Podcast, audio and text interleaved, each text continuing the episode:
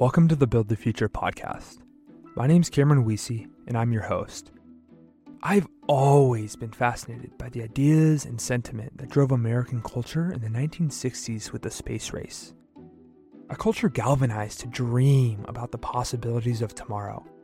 Whether it's food, transportation, cities, biology, or anything else, it was this cultural mindset rooted in optimism that the world tomorrow would be better than the world today. A mindset where people were compelled to build things, and I quote JFK, not because they were easy, but because they were hard. It's this desire to build and to dream that seems to have been lost, and something we're here to bring back. With Build the Future, we're here to promote the ideas and stories of those who see how the future can be better and promote their plans to get us there. It's our mission to get you to dream about the possibilities of tomorrow, to dream about the future that you want to live in, and inspire you to go build. Today, we're talking with Dr. Celeste Holz-Schietinger, the VP of Product Innovation at Impossible Foods, where she's responsible for leading the team that invents, designs, and creates Impossible's products. At Impossible Foods, they're recreating foods at the molecular level to give people the taste and nutritional benefits of meat without the negative health and environmental impacts of traditional meat products. In doing so, they're helping build the future of food. So let's jump right in. I'm very, very excited. Thank you for coming on. I'd love to have you tell me about the future you're building at Impossible Foods. What's the vision? The vision of Impossible Foods is that we can make meat better, meat without compromise. So delicious, sustainable, healthy for the individual consumers, and amazing for the planet. Sustainable in the fact that it doesn't destroy the planet while making the choice to eat delicious food. So our goal is really to eliminate animal agriculture by 2035. Really with the movement of asking the consumers to continue to eat delicious food, and we're providing that solution that's plant-based. With Impossible, you're kind of aiming to eliminate, is it all animal-based foods by 2035? All animal-based foods. Our planet needs it. Animal agriculture is the number one destructor of our planet. The carbon emissions, the water, the land use, over 50% of all land use is used for animal agriculture or the food to feed them. In comparison, about 1% to 2% is covered by cities. So all of that land used to be native land with lots of diverse animals that flourished. And now we're replacing them with one or two species. And to me, that's super sad. Like, those creatures have a place on this earth. We need to allow them to do that. And it really creates an ecosystem that's balanced to have all of these diverse creatures as well as different habitats. So that's really central to what we're doing at Impossible is, can we go straight to the natural source of plants and create the foods people love to eat? And it's not surprising. It's totally doable because all of those same elements are in the plants. Yeah, because essentially what we're doing is kind of cutting out a step, right? Because we have the animals that are consuming the plants, and that gets turned into, animal or like meat on the cows, the pigs, or the chickens, and then it gets reprocessed back into things that people consume. So essentially, it's kind of, the trick is to figure out, like, okay, how do we just skip that step and get the protein and nutrients we need directly from the plants themselves? Exactly. That step is, in cows' sense, more than like 90-95% inefficient. And so yes, can we go straight from the plants, pull out the key nutrients and the key things driving the texture, flavor, mouthfeel, all of those things we care about, and combine them in a way that's much more sustainable. If we're going to talk on the process of doing that and creating that, I think it's one of the things that's interesting to me is that a lot of people, like, it's either the planet concerns, the environmental concerns, or the morality around kind of the factory farming. Is there a piece of this that people gloss over that you think they should be more aware of? Like, yeah, the cows are producing methane, it's taking a lot of land. Is that the biggest issue? It's kind of a combination of so many different things. And I think people are still, because they love what they eat, want to pretend that it's not making the impact it's having. We have so many initiatives, and that's from individual base to, I'd say, policy base. We talk a lot about climate change and transportation and energy and how that needs to change. On just climate change, animal agriculture is as big or bigger of an impact. And you have all of the land use, which goes back to all of that land could be carbon sequestering and be brought back to native rainforest or grasslands and be going in the positive direction. If we just eliminated animal agriculture right now, we would start reversing climate change because all of that land would be able to sequester. And that dream that we think of just that fantasy land is actually possible if we start making these shifts. And one of the other big areas is water and the health of our waters and our streams. And that's being really destroyed by animal agriculture as well. So it's kind of on every single front. This is the major corporate thing that's destroying how we're living for ourselves and other creatures. And why don't we go and fix it? And that's what I think as a scientist, that's amazing to be able to do is say, here's the biggest problem that our world faces. Now can I use my skills to find a solution and use technology for the better for everybody? The water one's really interesting because in the US, we treat water like just like abundance, like freely abundant resource. Like no one has any respect for how much water they're drinking, how much water they're consuming, and how little of it we actually have. Yeah, and we might talk about things like, let's use less ourselves. The biggest area we use it is the food choices we make. So a lot of these things we talk about are the day-to-day things that seem like, oh, I can make this difference, the difference. Just making the choice of what you're feeding yourself or your family one meal at a time is the biggest difference we can have on the planet. What is it? Like one pound of beef is like 1,000 gallons of water or something? Close to that, yeah. I think I usually go back to that energy conversion where 94% of the energy going into making a cow is lost. And so that's on the metric. On the water thing, all of the water that had to be used to create those grains to feed it. And then, of course, the cow growing up as well. For anyone kind of looking at this problem, it's pretty clear like, okay, yeah, we need to definitely do something about our consumption choices. What does it actually look like to develop an alternative to this that gets people kind of excited and willing to kind of change their behavior? Yeah, so we took approach to say it's a conversation, but really the difference is providing the solution. And so the solution here is making delicious meat. And making delicious meat is very feasible and doable. And so for us, that approach is really going down and asking, what makes meat meat? What are each of the things that drive the sensory experience that we care about? What drives that juicy chew down? What drives that umami flavor? What drives that beef flavors? What are each of the components that drive that? And so I'm a biochemist. A lot of us are kind of go down to the molecular level and ask, what are the things that are driving those sensory experience? And then look to plants for those exact same components or ones that have very similar properties.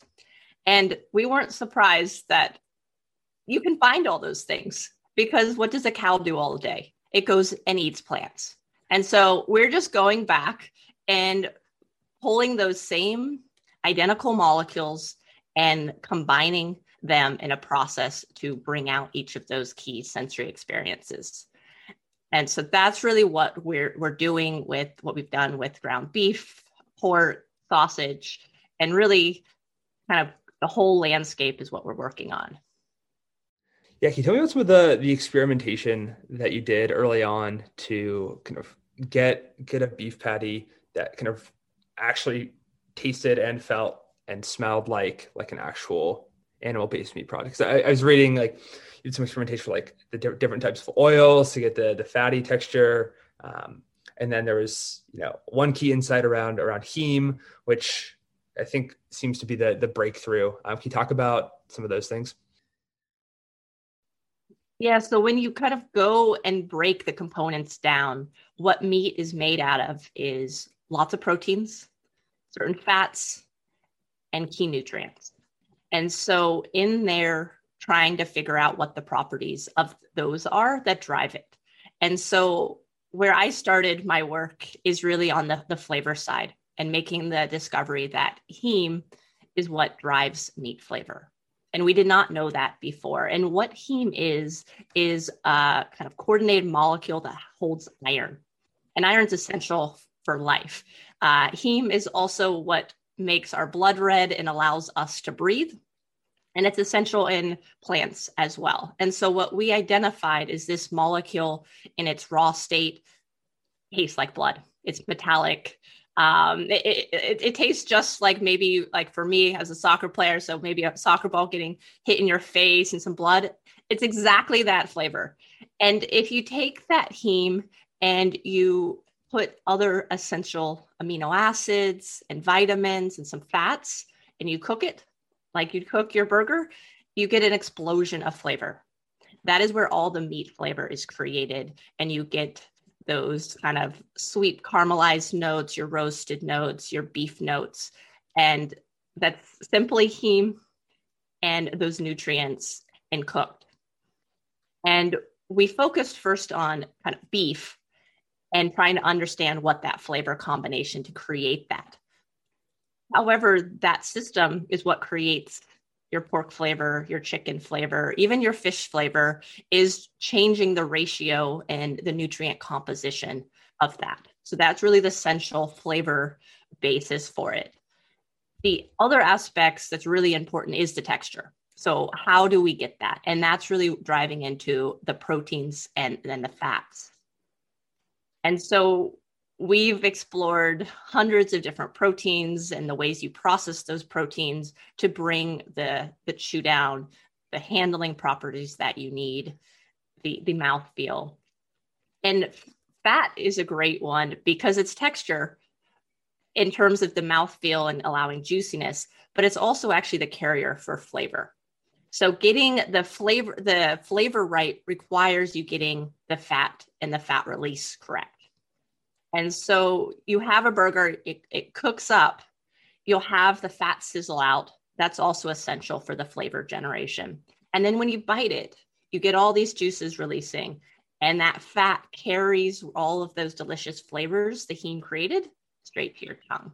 So it's really this interplay of figuring out each of those elements and then how they come together. What does the process look like for this experimentation that y'all are doing? I'm trying to imagine like having all these different possible combinations and how do you actually go about testing it and combining things and kind of arriving at the final product? Yeah, so I'm going to start where we're in our lab. And in our lab, we have a lot of analytical instruments. These instruments are actually quite similar to what you'd use in medicine to understand how each things are, what are each of the components in it. And we have gas chromatograms, which can identify all of the aroma compounds in a food. And so we will put a sample in there, cook it up, and be able to see what's in there. At the same time, actually, you can kind of separate out those aromas. You can actually have people smell them to identify what are those essential aromas that drive the flavor and how is it created? And so that's kind of understanding. We start, I'd say, with meat. What makes meat and identify those key flavor elements, because then we can go and try to find what are the things in plants that are driving it. We can use the same instruments to now say, okay, how does this chromatogram, which is this like each peak for aroma, how does that compare to our sample that we just created? And we'll compare multiple of them and how does that create those? So that's kind of like on the early stage flavor we would do. And then the next thing is we made that mix. It looks great from an analytical standpoint, but at the end of the day, what matters is what goes on the mouth. So then we will have individuals taste that. And we usually start with ourselves, who is a very trained group of individuals, and narrow that scope a little bit. And then if we start being like, this looks interesting, we have trained panels of under hundreds of hours of figuring out and really descriptive analysis of those, and they'll help us along the way. And so that's kind of the early work on the flavor we'll do with some analytics and sensory. And say, now let's take that and we actually want to make a prototype. This is like actually make the meat. We need the texture side. So maybe we've identified a few of the key proteins that we need. We'll do a lot of texture analysis. So then again, comparing what the meat texture is to these replicas of different protein combinations and different processes. Now we have these kind of key elements and we come to our kitchen and we start taking these natural ingredients and start recombining them. And there's 3 steps to make them like the heme. We need a way to produce that. But once we kind of have these key ingredients, it's actually quite simple, the combination of these ingredients. And it's really taking them and mixing them and combining them in the right way. And once we've made 10 of them, we'll go and again, analyze them in different ways, as well as do the sensory aspect. And again, that sensory aspect is key. And after multiple rounds and maybe hundreds or thousands of prototypes, we'll start getting to that better optimum, and we'll pull consumers in. So we do probably 1 to 2 consumer tests a week with hundreds of consumers on our different prototypes. So this simple answer is we try to understand things at a molecular level from the analytical side, kind of define some of the elements we care about, come to the kitchen, combine these ingredients together, and rapidly prototype doing sensory. And the more we can do that, the better we can get. To me, one of the key things is beef, a cow, isn't really changing much. And it really doesn't have the ability to evolve. We can go and make 100 prototypes in a day and we can evolve. And so we can continue to get better. And when I think of the future, it's that we can make meat much more delicious than beef, of course, and all the other benefits too. Yeah, what might that look like? Because if you get the point where, you know, the Impossible Burger is on par with the meat burger, you have the ability to kind of take it to the next level. So can you tell me a little bit more about your thinking there? Is this, you know, make it more nutrient dense? Like it's kind of the space is endless. So you could say we right now need to get the consumer mentally shifting and provide the products to get them there, which is really recreating the products they love. Once you get to that point, we have all the levers to be able to make it more nutritious, make it maybe more umami, or maybe there's certain characteristics that people really like on the flavor side, or maybe you like a mix of different meat flavors all in one. Those are all on the table. And so it's fun to think about that we don't have to be limited to your pork flavor, your chicken flavor, and your beef flavor. You could have all these other flavors. And I think it's still hard for us to comprehend what that is, but there is thousands of flavors that make what each of these are. And we can go and change those and the proportions, or how juicy is it, or the chew down. The options are kind of endless. Right now, it's really getting the consumer convinced that they get what they want from the products. How are you all thinking about this process of transforming the way that consumers think about the meat they're consuming? It's of multiple levels. For me, obviously, it starts kind of at the product and how do I make that product experience what they want? And the product experience, we talk a lot about the flavor and the texture, but it also matters how well does it handle? Can they use it in all their favorite dishes? Is it the chefs? Can they do everything they want? And so all of those elements matter, and we try to take those into account. And that's kind of, you'd say, the back end of it. And we try to, and then there's the communication. How do we get consumers to be eating this and all the things? And so a key area is how do people eat meat and in what formats? So some is going to the grocery store and buying a pack of ground meat and taking it home. So we need to make sure we're there. And that was really a key focus this year, was really having retail be really strong. People also go to their favorite restaurants. That might be a Michelin star. That might be a Burger King or a Starbucks, and everything in between. And so how do we meet the consumer where they are? And we provide each of these established restaurants what they're used to using to be able to make those delicious meals. And so it's all of the above is how we really meet the consumer. It's cool to see over the last year, y'all show up everywhere. I'm walking down the street in Manhattan. I see the kind of plant-based alternatives. So it's cool to now see that. It seems like there's some kind of breakthrough that y'all had in the last maybe 2 or 3 years where you kind of landed on the product that resonated with consumers and then have been able to shift to kind of getting it to market and getting it in the hands of people. Is that kind of an accurate way of looking at it? Yes. So in 2016, we launched our first product, and that was our version 1.0. And it was great to kind of test the market and see where things were, but it needed improvement. And so, 2 years ago, we launched our 2.0 version. And it shows also in our process of innovating, you sometimes need to try to fix one thing and you end up needing to fix it all, and it makes it much better. So the key initiative there was our first product would not grill. And so we needed a product that would grill to really be able to change the space and go into retail. So we started kind of from the ground up. How do we create that product? And in that process, we made something that much better texture, much better flavor. It handles just like meat, and the nutritions are better as well. And it was able to scale faster. And so that's really was that kind of breakthrough to make that modification and be able to kind of continue to scale. Another key piece is just us continuing to scale and get partners. So co-packer partners to really push on those levers as well. And the speed at which we're hiring, growing right now is tremendous, so that we can continue to not just do this on this one product, but how do we really eliminate animal agriculture? We need the gamut.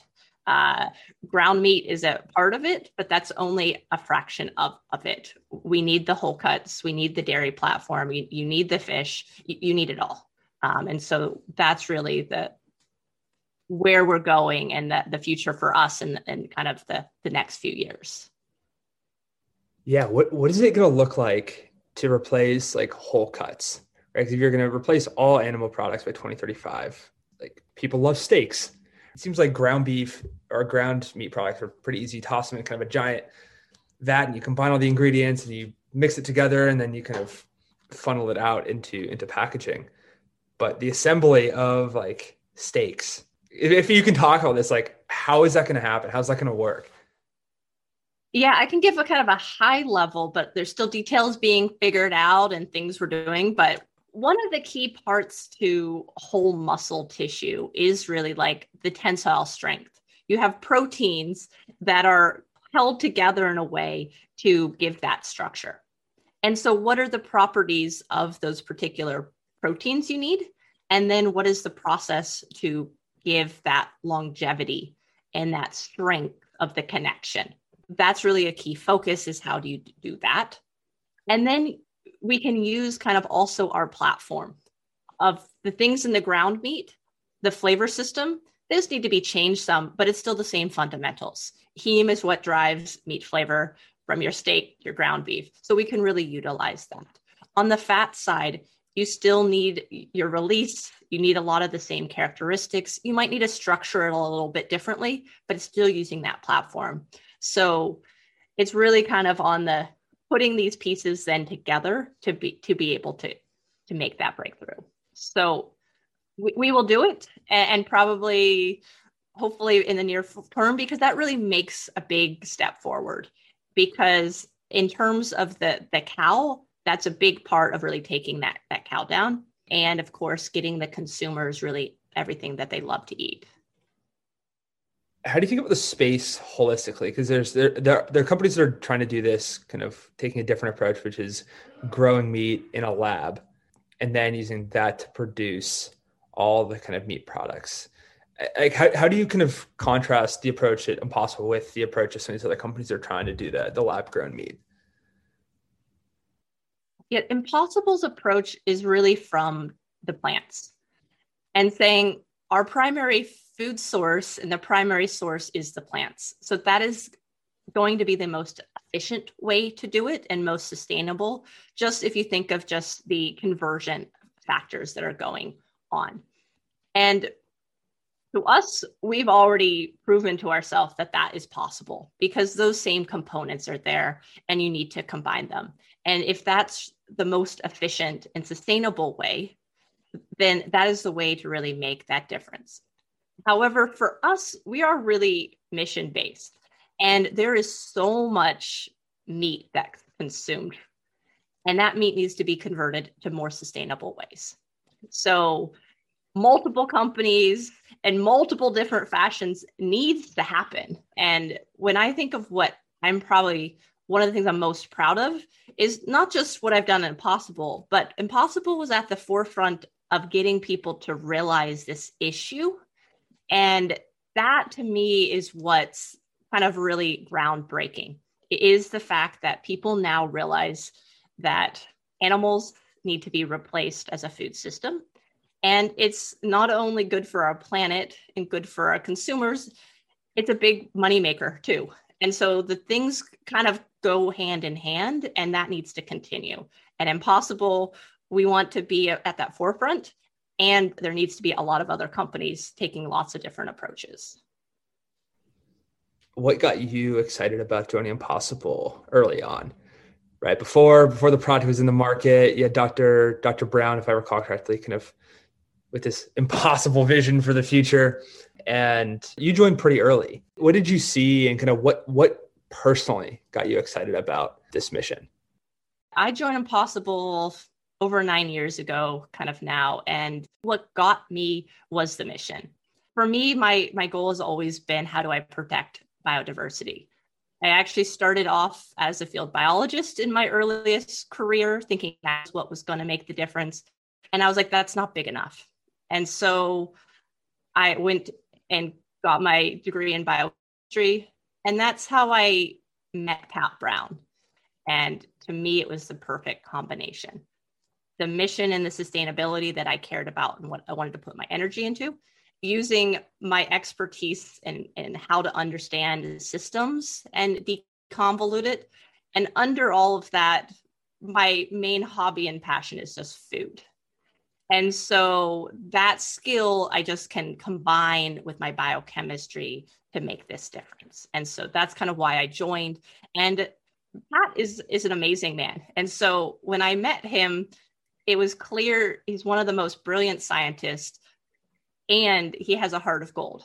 And so when you meet those people, you're like, I want to be doing that and figuring out that solution with you. Even to this day that we've grown, it still really comes back to the mission. We make our decisions based on how to make that difference. And it's hard, but we're still really optimistic that we need to do it. It's not really a choice. It's figuring out how. How do you think about the healthiness of the Impossible Burgers, and what do people not understand that may be useful for them to have clarified? I guess the first way I'll think about it is really from what is like nutrition. And that kind of goes to the fundamentals of you have certain proteins, you have different fats, you have different vitamins. And that's what makes up your different foods.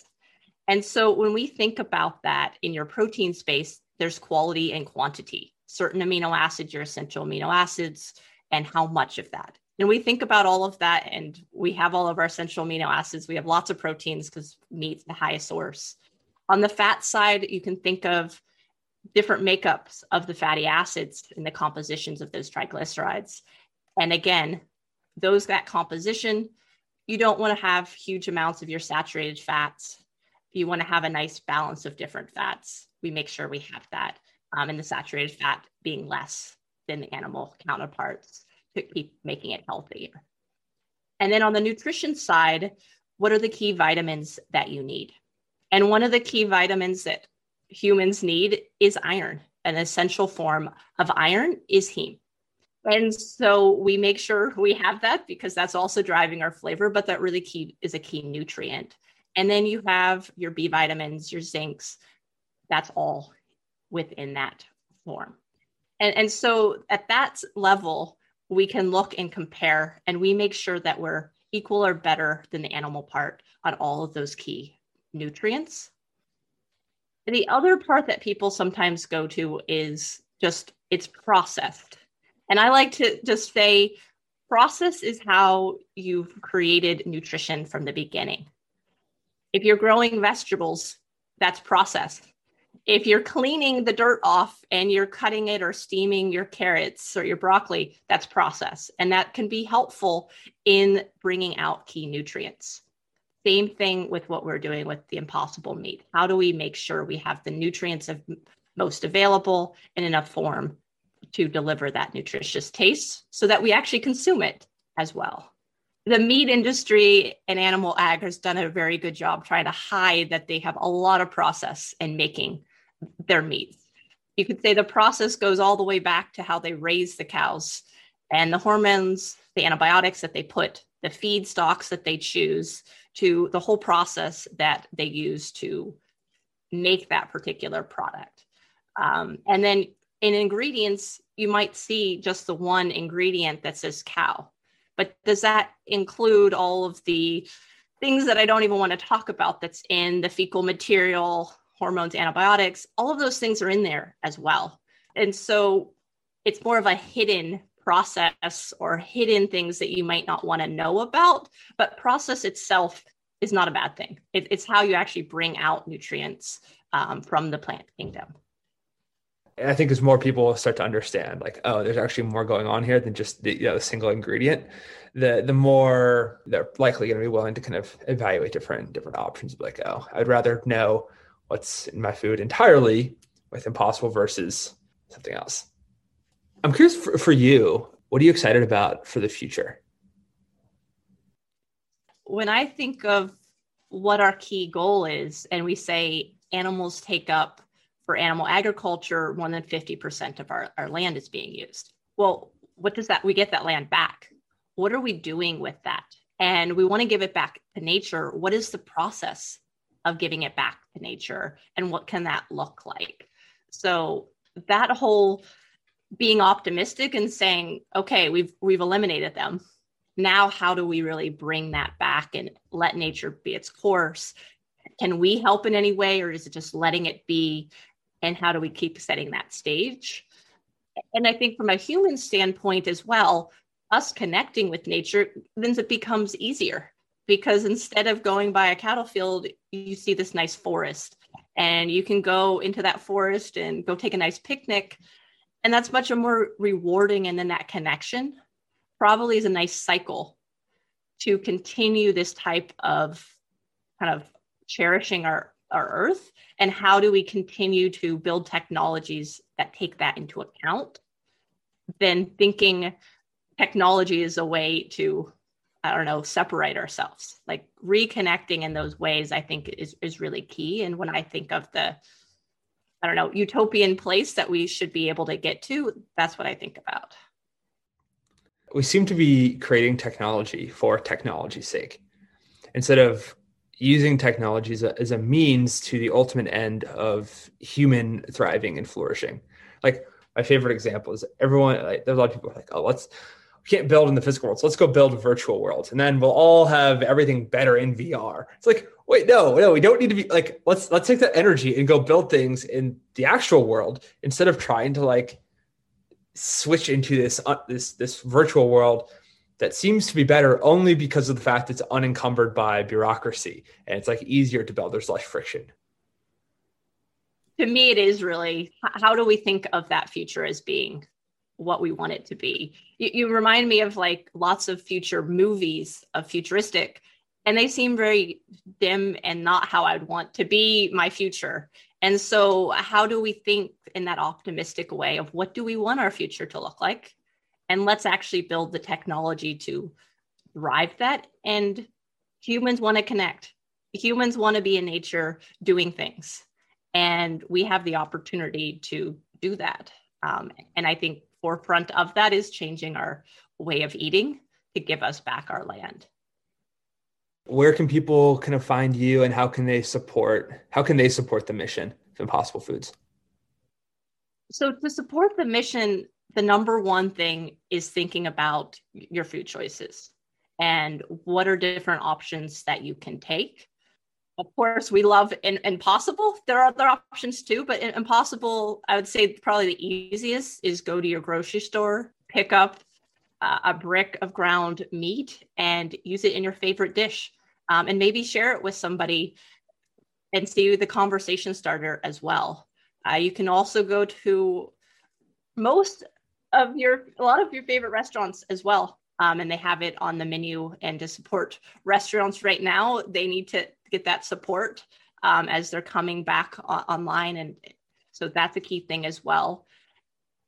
My favorite one, I have to say, is I just love the Starbucks breakfast patty. That's my kind of side one that I love to eat. So that's an option. And of course, when I think back to one of the early fun days was launching with Burger King and making sure to close that and really reach people at different places. So that's kind of the first lens. The second lens is then, can you make actually a difference beyond the eating habits and really start contributing to that mission itself?